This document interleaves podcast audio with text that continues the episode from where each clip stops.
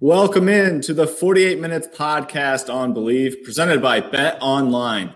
I'm Ross Geiger, joined alongside Bruce Bernstein of Pure Hoops Media and World B, Michael Freer. This is episode number 55, the Dikembe Mutombo episode, as Dikembe, with his iconic finger wag, remains the only Hall of Famer to have consistently worn number 55 during his career, which included 8 All-Star Game selections and 4 Defensive Player of the Year awards. Tonight, we're thrilled to be joined by Mirin Fader, who is a senior staff writer at The Ringer and author of the 2022 book, Giannis, The Improbable Rise of an NBA MVP. Mirin, thank you so much for taking the time to join us here tonight. And how have you been doing so far this summer? And since you are the master of words in my eyes, at least, give me a word you'd pick to describe this past month or so in the NBA, with the Nuggets securing their first title, the Wemby draft, and, of course, a free agency period for the ages. God, the first word that came to mind was chaos. I feel like every time I log on, there's something else that's happened or a report that just completely contradicts the last hour's report. And, you know, we've all just been like shuffling around and doing a lot at once. And it's very exciting.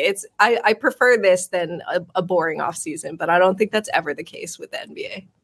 I think we would agree with you there. We definitely love all the action, but it has been chaotic, to say the least there. And before we do move on here with the show, I do want people to know, for those that might not know Mirin, I'm fortunate to have known her from my own experience, getting to know her through her book, Giannis, and how detailed she is on all her featured writing. She always goes above and beyond in the time she spends with her subjects and all the calls she makes to those that her subject are, of course, close to. And, you know, of course, you can do yourself a favor and read her work yourself, and it kind of speaks for itself if you're reading it. But just kind of want to preface that before we get any further into the show. I mean, she's highly detailed, and we couldn't be more happy to talk with her today about some subjects around the NBA. But before we do that, just got to let you guys know, BetOnline is your number one source for all your betting needs. Get the latest odds, lines, and the latest matchup reports for baseball, boxing, golf, and more. BetOnline continues to be the fastest and easiest way to place your wagers, including live betting and your favorite casino and card games available to play right from your phone. Head to the website or use your mobile device to sign up today and get in on all the action. Remember to use promo code BLEAV, B-L-E-A-V, for your 50% welcome bonus on your first deposit. Bet Online, where the game starts. And tonight, Mirin, we are going to start with our first quarter with two players that you've covered in great detail. And due to their recent offseason moves, let's start off by discussing Denver's Michael Porter Jr. Of course, Denver just found out that Bruce Brown was going to sign a massive contract with the Indiana Pacers, which, you know, obviously triggers more expectations on Michael moving forward. You certainly detailed kind of his road back from recovery from the injuries, and kind of just wanted to hear more about what that experience was like, talking with Michael, talking with all the different people that you interviewed for that. And, you know, I kind of forgot myself, 3 back surgeries in 5 years. He's just 25 years old. Is there a crazier story out there in the league as far as just injury concerns and coming back and having success like he has? I definitely think that it's so unique. And to me, I was so astounded, not just at the number of surgeries, which, like you said, is insane. I mean, one of those is enough to sideline a person forever at that level with that type of athleticism and agility required. But to me, I had no idea about the brace that he has to wear just to play and the drop foot that he has. You know, wearing an AFO is not something you see in professional sports. This is for older people. This is for people that have strokes. This is, you know, people that have just trying to walk again. And Michael's trying to play at the highest level of basketball. And he's somebody that was, you know, dubbed the future of basketball. So I think with him, with this piece, people loosely knew the shape of his journey. They knew that he dealt with adversity, but I really wanted to get underneath that and show what does it require to even just get on the floor, right? Like It's astounding, the process, the amount of work. I think he said, every part of my life is dedicated to just staying healthy. So I truly respect the resilience. And I think because of some of the comments that he's made in the past about COVID and stuff, people were, you know, wary to profile him. But I just found him to be so refreshingly honest and grateful about his experiences, as devastating as they've been. You know, he's obviously a huge contributor to the Nuggets, to their title run. He's going to earn almost $150 million over the next four seasons. And as you mentioned, he has had injury issues. And quite frankly, at times, it seems that he's given less than 100% effort on defense. And I spoke to a former NBA general manager who said that, you know, a lot of teams were questioning his attitude, you know, coming out of Missouri.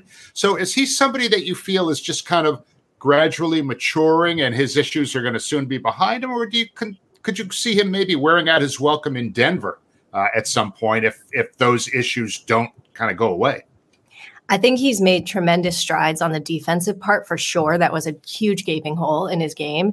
And actually having the injuries caused him to rethink what his game needs to be, right? Like if you can't just jump over people and dunk on them and, you know, play basketball like that, you're going to have to contribute in some other way. And so I do think going through this, you know, he had to learn how to play defense. And that's something that you see with a lot of young stars, right? They don't really do that until they are forced to in the NBA. And I do think he's better. I think rebounding is better. Hustle is better.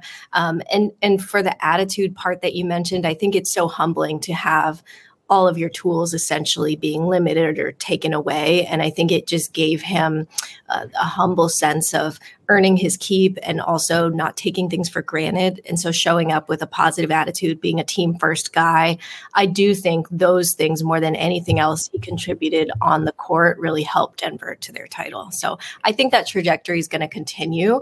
I know he's not happy with the way that he shot during those finals. So I think you will see the work ethic and all of these intangibles that we're talking about just further elevate him. What do you think about, it sounds like Michael Porter Jr. is a good representation of the Nuggets in the sense that the Nuggets throughout the season really did not get the kind of respect you would think would garner a team that basically dominated the conference, the Western Conference all season. Then in the playoffs, you know, I bet you if you pulled 100 people, they were not going to be picked to win it out of the West by more than half, which is unusual. What do you think about the impression that even after they won the title, there were experts or analysts or whoever you want to talk to, you know, NBA people already criticizing the validity of their title run, trying to point out the teams that they face along the way and things like that? What was you, when you see that, because it's out there, it's, you know, when you see that, what goes through your mind when you're reading that or you're hearing that out there? It's really the part of sports media that I really don't like. I think for many of us, like all of us in these rooms, we love basketball. This is our sport. We admire greatness and we try to, you know, really respect it. And I just feel like there's this attitude sometimes in sports media of just being mean-spirited, being negative, and it's just not fair. I think the Nuggets, not only were they incredibly talented, but they were all really team first, selfless guys. And I just think it does a disservice to what they accomplished to just continue this narrative. And it's like, where do narratives start? Our industry starts them. They start them. Yep. And the next person listens to that, and then they think that's the narrative, and then they go on a podcast and they share said narrative, and before you know it, like, that's the conversation. So that part really, really bothers me.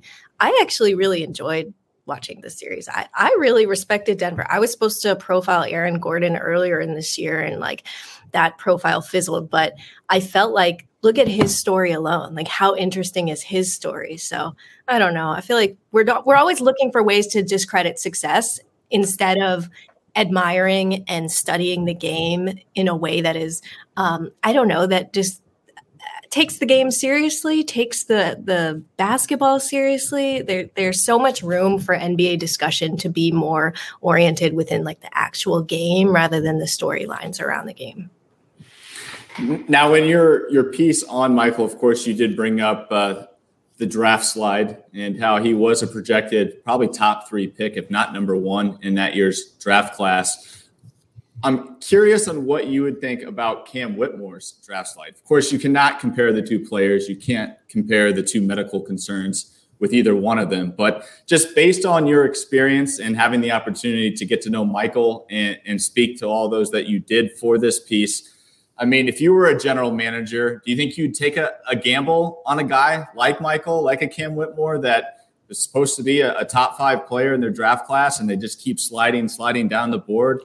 Based off what you kind of experienced and learned throughout that process writing that piece, I mean, what's your take on Cam Whitmore, and is that something that you would do if you were a general manager? I mean, I was definitely surprised, of course, watching it like everyone else was. But, yeah, it's an interesting question because, obviously, the Nuggets, do we want to say it was a they knew or they had this hindsight? Because, of course, they didn't. So I would say if I was a GM – yeah, I would, but it would be a calculated risk.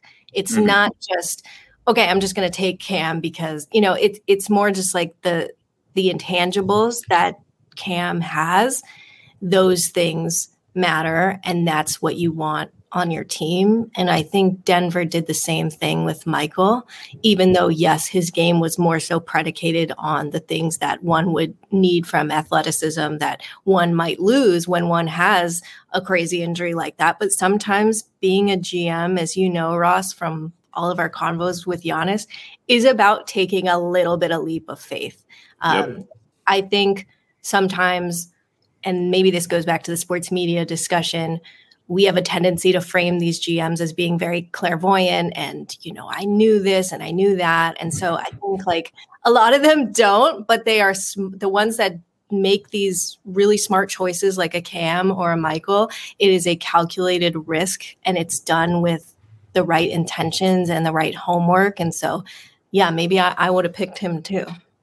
Yeah. And shifting gears here as far as, you know, GMs thinking they know things or having a good hunch on things, let's talk a little bit about Derrick White. You had obviously done a feature story on him and his transition from the San Antonio Spurs to being traded to the Boston Celtics. And you had mentioned in that story how Brad Stevens had some familiarity with him with his time with Team USA.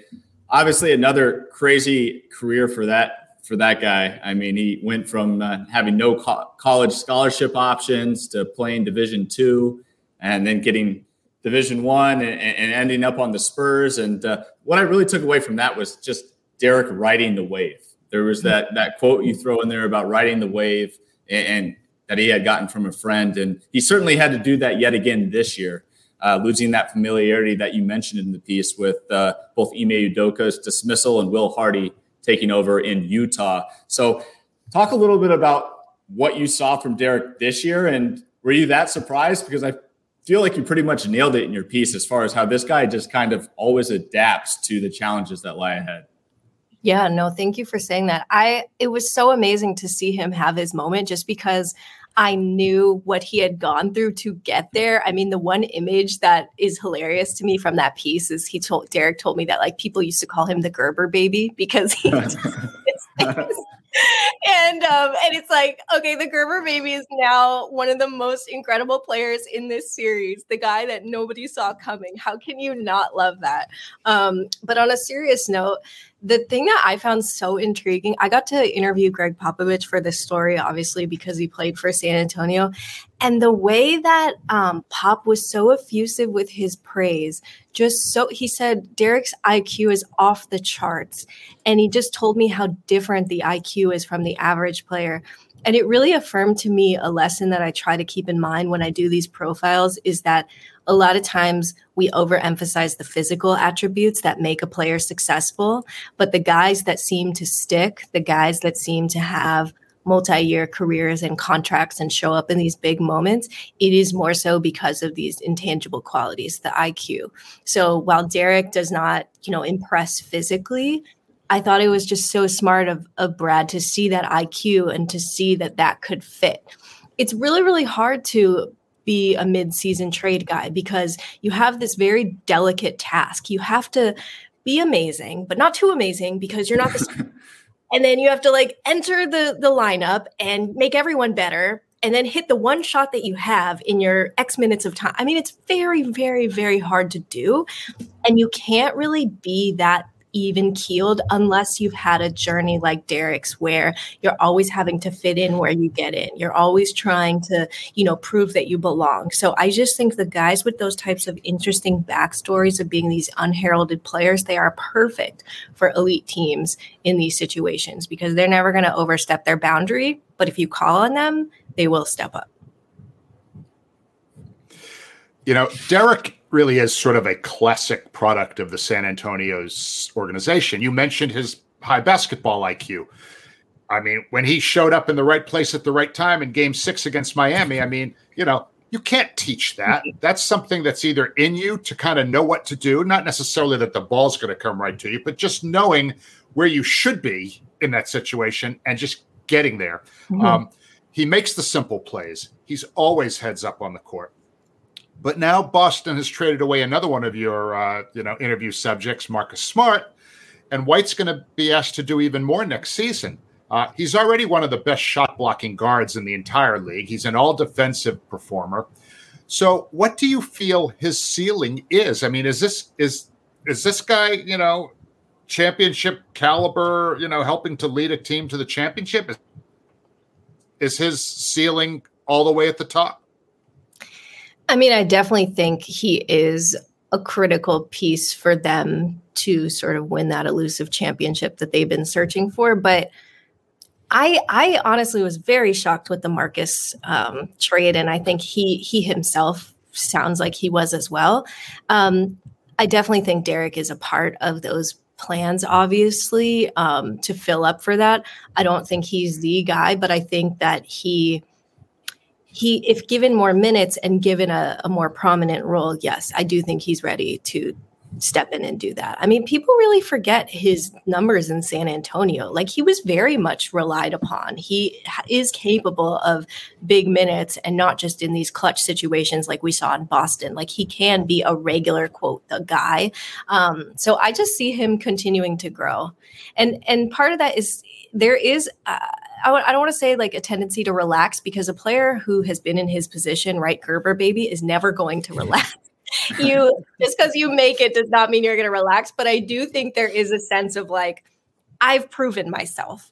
The Boston faithful, they know what I can do. I have etched my name, you know, like, so I perhaps there's a bit of relief in that, in like, okay, you guys know I belong. I know I belong. Now I can just play.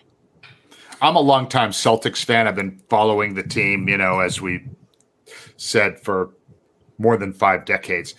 He is an ideal. He is totally accepted by Celtics Nation. I can just say that play probably goes down in Celtics history as maybe the second or third most clutch play in the history of the franchise. I mean, there's always going to be Havlicek stole the ball. There's always going to be Bird with the steal to DJ. And that one's like right there with those. So, I mean, he was accepted long before that, Mirin. Yeah, That cemented him in like a certain part of every Celtic fan's psyche that like, oh, yes, we love him. He's perfect for us. How can you not also like somebody with just the attitude that he brings, right? Even if he never did that shot alone, like he's just an easy to root for guy. He's a grinder. He's like Celtic through and through, like you said. Now, as we talk about the Gerber Baby, I don't think this would be the last time we use that reference now. So I hope you don't have that copyright. We are definitely going to be using that from this day forward on the 48 Minutes podcast. That's pretty good stuff right there. But let's talk about some babies here with the second quarter, and we'll talk about some of your draft profiles. I know that you've spent some time with both Scoot Henderson and the Thompson Twins. Let's go ahead and start with Scoot. I am a huge fan of Scoot Henderson, and I really am just curious, just knowing all the work you put into your stories, how much time did you spend with him throughout that process? Because it seemed like you were there with Scoot for some time. Yeah, I think I was there for almost a week. And I went to his house, so his sisters were there and they've rented a place. And so I went to the place that they all live. And Yeah, it was really cool because it was before. I mean, obviously everyone was talking about Wemby and, you know, Scoot. Obviously that name was there and people knew he also was generating buzz, but it wasn't to the level it is now. So I think I sort of got in when there was more time for access before things got really crazy. So I was really fortunate to go because you just kind of can't get a sense of what these guys are like until you're like up and close and personal. Yeah. And so in the story, of course, you mentioned the family support quite a bit in there. Well, we heard from Mark Spears on last week's episode just how important the family gym was for Scoot growing up. Can you talk a little bit about what you learned about that family dynamic? It seems like they all are just huge support systems for one another. And of course, that's going to be huge for Scoot as he takes this big next leap to the NBA. Yeah, in Scoot's family's home in Atlanta, there's these framed photos of quotes from all his grandparents, and it's from each of the grandparents, like a quote that they live by. And it's just so wonderful to see that in the home, is that just right when you get there, there's like this immediate sense of rootedness, of family, community, closeness. To me, I think my favorite image about the family from that profile was the parents would bring their car and drive all the kids to this outdoor court, and they would just bring their fold out chairs and sit there. And then when it got too dark, the parents would go in the car and just turn on the car. And so the lights would flash onto the court. And I just thought awesome.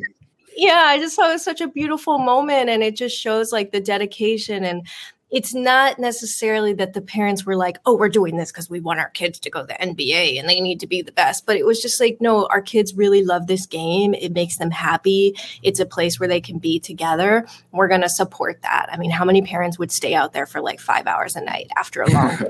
You know, so I was so impressed by that. And I can't understate enough the impact of his sisters. I mean, they beat him up in the post. They were older, they were bigger, they were wiser. I mean, he just like did not stand a chance for the first couple of years of growing up. And so I think it was just like losing and dealing with failure to his sisters like really motivated him. Well, you would know about competing against boys on the basketball court now, wouldn't you? Okay. So Damian Lillard said, I don't want to be a part of a rebuild. So basically when Portland drafted him, they were basically waving goodbye to Damian Lillard. Damian didn't request the trade right away, but we knew that was kind of next. But Scoot's coach, Chauncey Billups, who's a friend of mine, and I used to work with him, and I can't imagine a better mentor for Scoot Henderson than Mr. Big Shot. What are your thoughts about where you see that relationship going? Well, as somebody that grew up in LA and saw Chauncey destroy my childhood with the Lakers series in 2004, I think it was, I definitely can attest to this firsthand. I think it's tremendous. I mean, can you imagine just being able to ask Chauncey every day about the ins and outs of this? And just from my profile of being around Scoot, he's so inquisitive. Even, you know, the scene in the profile of Scoot reaching out to Dame, asking a very specific question about shooting the next shot. I can see him asking those types of questions to Chauncey every single day. And, you know, being in a position where he can, you know, pick his brain. And assistant coach Scott Brooks, who has dealt with a lot of elite NBA point guards in his coaching tenure, he's somebody that he'll be able to go to as well. So I just think it's a really good spot. It's a really good spot for him to learn. And that's kind of what I like about him most, is he doesn't look at himself like this finished product. Yes, he's confident. He knows what he can do, but he also knows that there's a long way for him to go. And I think he has tremendous respect for those that came before him. Spending so much time around Overtime Elite, as I'm sure you had to do for your stories, it's still an unknown product through most NBA or NBA fans, I guess. I was going to say, what's the biggest misconception? But I guess the better question would be, what do people need to know about Overtime Elite that maybe they don't know or should know, as far as why it's important, what makes it so unique? Yeah, I was really glad that I spent also a week there, because I don't know about you guys, but I thought of Overtime Elite as this like really sketchy, like what this league. I don't know what is this Donda Academy. Like, I don't know what this is. Okay. Like, I just know that there's these twins. They're really good. They're in this league. What is the league? But when you go, you see it's not just a league with teams that play each other, right? Ostensibly that there's multiple teams and they all play each other and they practice separately. But it's this giant facility in Atlanta, and it looks like an NBA facility. Like, you go in there, it's nicer than a lot of NBA practice facilities, in my opinion. And they basically, they live nearby. They get to spend as many hours as they want there. And there's 3 levels, and it's also a school. So if you're a prospect that wants to not earn money and get your degree, you can also do that. And so I stayed in on some classes, and it's legit school. Like, there's teachers and homework and all these things. I mean, I was really surprised, to be honest, and pleasantly surprised by that. It's a legit place to do that. But I think the thing that people need to realize is that they're also teaching them about what it is to be a pro athlete. So sometimes potential NBA players, they don't really learn about the business side of the NBA or even the media side of the NBA, all these other things that go into being a professional until their rookie, introduction. And this thing has like all these classes on, money and fame and all these things. And I found that the most fruitful is that they're kind of learning about this when they're 16 years old, 17 years old. Is everyone that goes to Overtime Elite going to go to the NBA? Of course not. Very, very, very small percentage. But you can play overseas, play at the next level. And if you're like the twins and you have this really strong work ethic, it is a viable path. I think what they did is they gave it legitimacy. So people, even though people still might not know what it is, they at least are like, oh, that's where the Thompson twins came from. That's legit.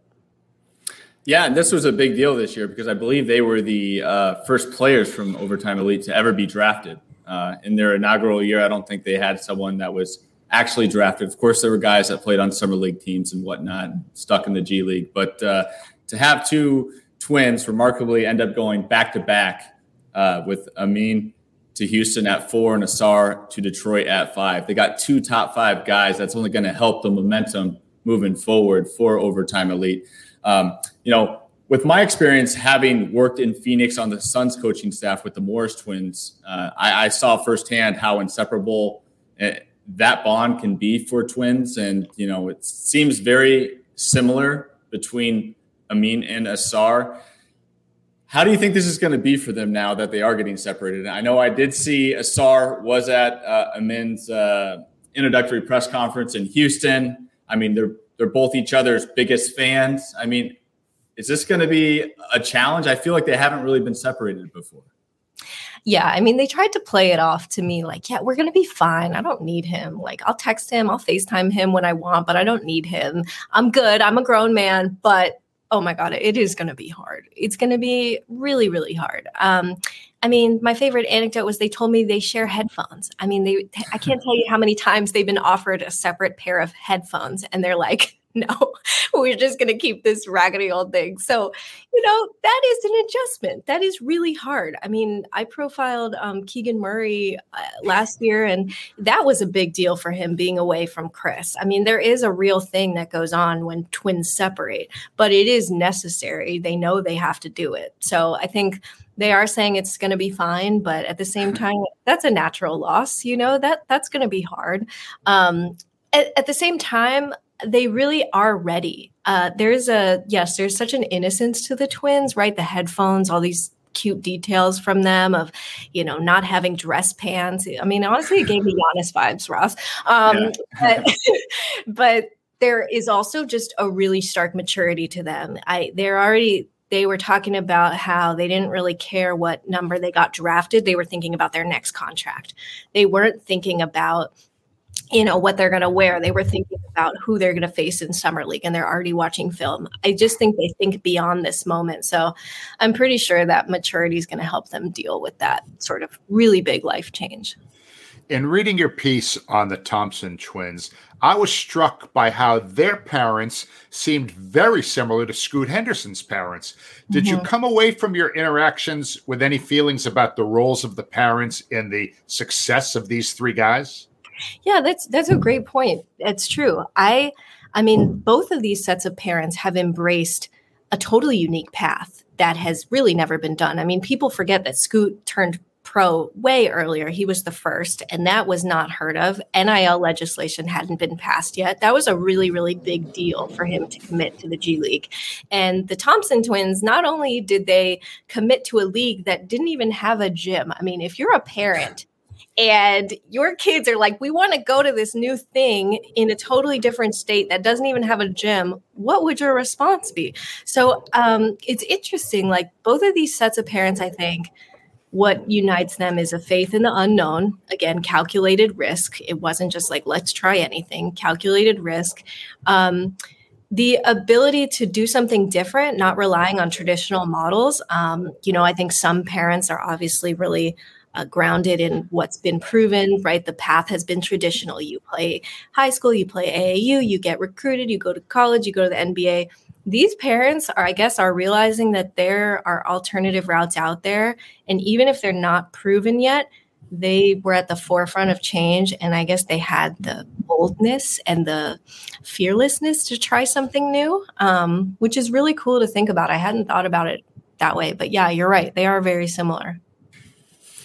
And before we go into break here, I just got to get your pulse on this, Mirin. I'm going to throw a best bets out there, which I do from time to time here on the 48 Minutes podcast. And I'm just going to come out and say, I think Scoot Henderson is going to be the Rookie of the Year.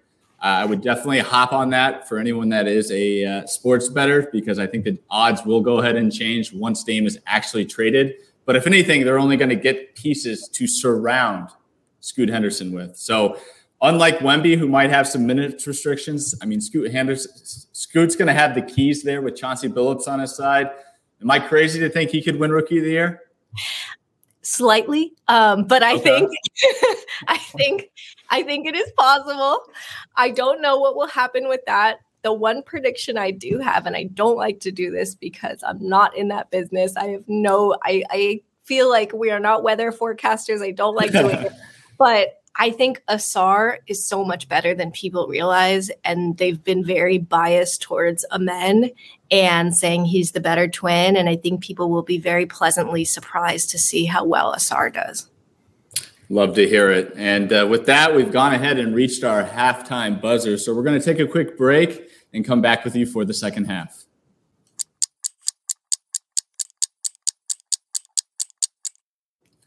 And we're back with the start of our third quarter. Now, Mirin, I know that you had mentioned to me off the air you have another big project on your hands currently ongoing, and you're working on your second book entitled Dream, a biography exploring the life, times, and legacy of Hakeem Olajuwon. Can you tell us what sparked your interest in Hakeem? Of all the different players you could have chosen, what was it about the Dream? I'm fascinated by him. I think from the previous book on Giannis, there was so much in there about not just Giannis's story and his biography, but about the kind of world that he inhabits now and the political and other forces around him and this growing international focus of the NBA. And it was really interesting to study where that is in real time. And the more I thought about it, the more I thought back to, well, who was the person that started all of that? Who was the first international superstar? What was the NBA international scene like when Hakeem Olajuwon began? And now, sort of looking back, I think I was really struck by how much Giannis looks up to Hakeem. I was struck by how similar they are, humble spirit. I really always try to look for people to profile that are more interesting than just so-and-so is really good at basketball. I thought Hakeem's devotion to his religion, the style and elegance that he played with made him so different. You know, I like profiling people that are unique. And I just think he's massively underrated as a superstar. His story has not been given attention. So I just thought, what if I could make this almost like the precursor to Giannis? What was the world Hakeem helped create to give the Giannises and the Embiids of the future this sort of thriving environment that they find themselves in now? I've said for years that the former player Giannis reminds me most of is Hakeem Olajuwon, both in the way he plays, the way he carries himself. Now, I know Giannis was born in Greece, but his parents were from Nigeria. Hakeem is from Nigeria. They both even wear the same number 34. Can you compare and contrast the freak and the dream? Yes. I mean, I love the comparison. It's so much. I mean, so everything you just said is really what drew me to it as well. There is a sense of humility that was taught from their parents. And there was a sense of community, really strong sense of community, giving back, hard work, discipline, sacrifice. Those were values that both of, Giannis and Hakeem were taught at home. Well, it is different in the sense of Hakeem was extraordinarily private with his family life. Giannis is too, but now you see his brothers as way more front-facing than maybe when he first started, for sure, before that first MVP. So I think that is slightly different, although Giannis, of course, is an extraordinarily private person too. I think he's just a little bit more out there in terms of his family and branding. Both of them are such team first guys. There's a refreshing humility to both of them that is just astounding to me. Like one of Hakeem's friends was like, even nowadays, like he just still can't believe that all of this success came to him, that all of these good things came to him and how he accomplished what he did. Like there's humble and then there's Hakeem. And I think Giannis is the exact same way. Giannis's thing about going viral with the failure was so fascinating to me because I was working on the years where Hakeem didn't win. And without getting too much, obviously, into the detail of the book, like there were some quotes that Hakeem said about how, and this was before he won his titles, about how you cannot judge a person based on only championship wins. It's about hard work. It's about giving everything. Not everybody can win. It just felt so eerie. I just felt like it could have been the Giannis monologue we all just saw on Twitter. It was just so prophetic, and it really just was weird, and it totally reminded me of the synergy between the two of them. Now, are you able to give us a sneak peek, like, as far as like if I were to ask you who's the most surprising person you've spoken to outside of Hakeem that like gave you some crazy insights on some stories or memories that they have? What was like a fascinating source that you've spoken with so far? Because I know you've probably talked to hundreds. Yeah, it's been a lot. Let me think. Because there's the basketball sources, and then there's like people from his mosque, which I found way more fascinating than the basketball legends. But I will say, as far as like basketball people, like Jerry West was fascinating to speak to because it goes back even before the '86 series with the Lakers and the Rockets. And that was the year that the Rockets beat the Lakers to go to the finals against the Celtics, which you probably know all about, Bruce. And Jerry West was just fascinating because he showed up to a game in college at UCSB where Hakeem was playing. And that was his first foray into Hakeem world. And that was like 1982 or 83 or something like that. And Jerry West is like sitting there and these people behind him have no idea who Hakeem is. And Jerry West turns around. He's like, don't they know? He's like one of the best players in the world. And I just thought, of course, Jerry knew that, of course. And it's just so wonderful to hear a lifetime of anecdotes from somebody like Jerry. During Hakeem's career, he played many, many nights on an empty stomach due to the Muslim holy month of Ramadan that requires, observant Muslims to fast from dawn until sunset. His mental discipline must have been incredible for him to perform so well under those circumstances. What did you glean from him about how he handled all of that? It was amazing. Working on that section, it's so much about the paradigm shift between like what say we might think as like, aren't you thirsty? Aren't you, hungry? And for him, he felt the opposite. He felt better. He felt revitalized. He felt spiritually replenished. He felt that this was an exercise in will and discipline. And he looks forward to it. So I just thought that was fascinating to hear. Obviously, it is a completely strenuous thing, but the way he thought about it, of course, as, you know, I am performing my duty as a Muslim. Like, I am observing the will of God, what he wants me to do. So different than a lot of what the sports writers were asking at that time. It's fascinating. Sounds like a really awesome book. I can't wait to get my hands on it myself. When can we expect that on bookshelves? Do you have like a date or a month or a season? God willing, 2024. That's the plan. Don't have the exact date in 2024, but it is 2024. So I'm so excited. It feels so weird, you know, like I spend so much time like speaking with you about Giannis, and it's just so bizarre to like be on a second project. So I'm really grateful. That's awesome. We all the best to you on that. And we certainly wish you the best of luck with the rest of the book there. We'll go ahead and go to our fourth quarter now, Mirin, and we're going to have some fun with you playing a little game we like to call word association. So we're going to go ahead and give you a name, and then you're going to tell us the word that comes to mind and maybe some brief detail into why you chose that word. And we'll let World B start. Okay. Well, I guess I'll start with Giannis. Adorable? Is that wrong?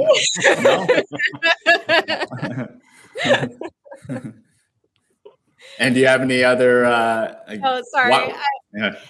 just have these images of you and him picking up his first car, you know, and I think it just that doesn't leave my mind. And I think it's incredible that even with his, you know, winning the championship, he's in the car with Mariah and he's clutching the actual trophy, and he makes a joke like, you know, what if it's gone or something? And to me, it goes back to that central line in the book where his brothers told me, you know, they have this recurring thought, what if we went to sleep and it all disappeared? So I just thought, even at the height of his ascendancy, that doesn't leave you. And so, yes, while he's adorable and these, you know, these moments are just etched into my mind, he's such an interesting person. I think for all the flack he got with the failure thing, I actually think it's really, really important to think about. And it's interesting how many athletes are motivated by that like scarcity mindset, right? People who have gone through things like him, to where even at your highest point, you are still, there's some part of you that's worried or it might go away. Yep. Okay, I'll go next. John Morant. Well, my first word was creative, but it's been hard for me watching all of this, because when I did the profile of him, he was in college. This was obviously before all the attention and fame. And he was just so, you know, we're used to as media, they're like, how can we give you as little time as possible with the athlete so you can do your job, right? Ja was like, do you have enough? Do you need me for a couple more minutes? And it was so refreshing. And it just showed where he was at that point in his life. You know, he was not used to a lot of people coming around, and they let me watch the whole practice, which is also like absurd to happen. And so I just look at him now, and it's funny, like in one of my interviews, actually Ja came up in one of my Hakeem interviews, and this person was like, what if Hakeem was on that team? I don't think Ja would do any of the stuff that he's doing. Can you imagine, like Hakeem would just, he would just tell you what was up and straighten you out, and this is not how you act, and this is not being a professional. And so I wish that he had somebody like an elder statesman kind of dignitary like Hakeem on his team. He does now. Marcus Smart. Marcus Smart will set him straight. Marcus is the perfect person. That's such a good point. And, you know, people forget Marcus's own career with the Celtics, which I outlined in that piece of that. There was a lot of questions around his own maturity. And remember when he like punched the glass and, you know, almost like I forgot what he did with his hand. But it took a minute for Marcus to find his footing. I think he has enormous compassion for young players in the league as a result. All right, Mirin, I'll go next here. Greg Oden. Compassion. I say that because a world of pain that man went through. Sitting with him, it was like hour after hour, it would release a new layer of hurt and shame that he went through. And the compassion that I have for him, it really mirrors the compassion that he's learned to have for himself. And he was unable to do that for a decade plus years, feeling like a failure, feeling like he wasn't, you know, the person, the player that he needed to be, dealing with addiction. I mean, he has gone through hell and back, and I really, really hope he gets his shot coaching a college team. I think the problem is that people were scared off by, you know, his arrest and things like that. And, you know, the hope with that profile was to talk about those things head on. And you can kind of see he's really, you know, rehabilitated himself. So I hope he does get that chance. Roll B. Yeah, Kareem Abdul-Jabbar. Oh, God, legend. I wish I could interview Kareem. Like, I don't know if you guys have, if this is like a public thing or not, but you know, the person managing him doesn't really allow for many interviews, and it just sucks. Deborah. Yes. Deborah. And it just sucks because he's such an interesting, fascinating person, and I wish he said more. I think Kareem is a fantastic writer. I think he's a great writer. It's not just a thinker. He's a great writer. And I feel like every time he says something, it's so good and it's so concise and to the point. I'm just like, I want more from you, you know? For me, it's been really cool thinking about that 86 series with the Rockets and the Lakers, because you have Kareem, he was like on the tail end. And then you had a young Hakeem who was maybe, you know, I don't know, 23 or something. And it was that series was kind of like the passing of the torch. And so it was so cool to like, you know, have Hakeem be like, wow, that's Kareem, you know, and then totally destroy him the next night. All right, I'll throw one more out there. I know we're getting close to our time. Nikola Jokic. Oh, God. Why did the first word come to mind? Envy. I need that profile. Like, I need that profile. And I can't get it because he doesn't do it. He refuses. He doesn't do that type of thing. Very, very rarely. I am fascinated by him. I just think his assists are insane. Like sometimes I'm watching it and I'm like, oh my God, like how did you even see that? You know? And it's interesting. I know I keep bringing it back to Hakeem, forgive me, but because Hakeem was so quote different, and that's what made him interesting, right? He moved like a guard. He thought like a guard. He wasn't your typical big burly center of the 80s and 90s. Jokic is so interesting. We don't even fully appreciate what a unique specimen he is. I feel he is the same type of special and unique that Hakeem was to his era. All right, and the last one I have, it's going to be throwing you for a little loop, but obviously still relevant to you here. Bill Simmons. That's my boss. That's my What's boss. It like working with Bill? I've always been a big fan. Obviously, he's known as the Podfather on a lot of the Ringer podcasts. So just very curious what it's like to work with such a talented individual. Yeah, it's cool. It's funny because like a lot of my friends listen religiously to the pod. Like it's like a cult. And when the new pod, you know, drops on a Sunday night or whatever, they text me as if I have some teleport to him, which I don't. I'm like I'm listening to it like everyone else. It's cool. I mean, I think The Ringer was such an interesting thing for me to come to because obviously it was more so known for podcasts than writing, but I think Bill saw what I think a lot of people don't, which is that things work when they're a combination of things, right? You can't just have writing. You can't just have podcasting. You can't just have video, right? The New York Times is successful because it has everything. And I think in the sports world, I think Bill saw that. So I'm just extraordinarily grateful that there is still a website. And, you know, Grantland was like my heart and soul. Like I read everything on Grantland, and I pitched to them when I was in college, and getting rejected was so heartbreaking, but it was so cool to have the guts to try. And all these years later to then be writing for The Ringer is really cool. Awesome stuff. And Mirin, we want to thank you again for joining us on tonight's show. It's been a joy having you on and having you share your thoughts, experiences, and perspective on all things around the NBA. How can our listeners find your work, and how can they follow you on your social media platforms? Yes. Well, if Twitter doesn't disappear in 2 seconds, I am just at Mirin Fader, MirinFader.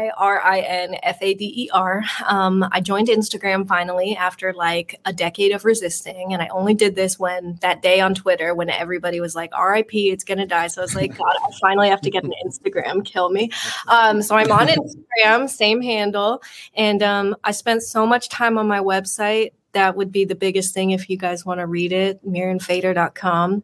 And okay. Look out for the book in 2024.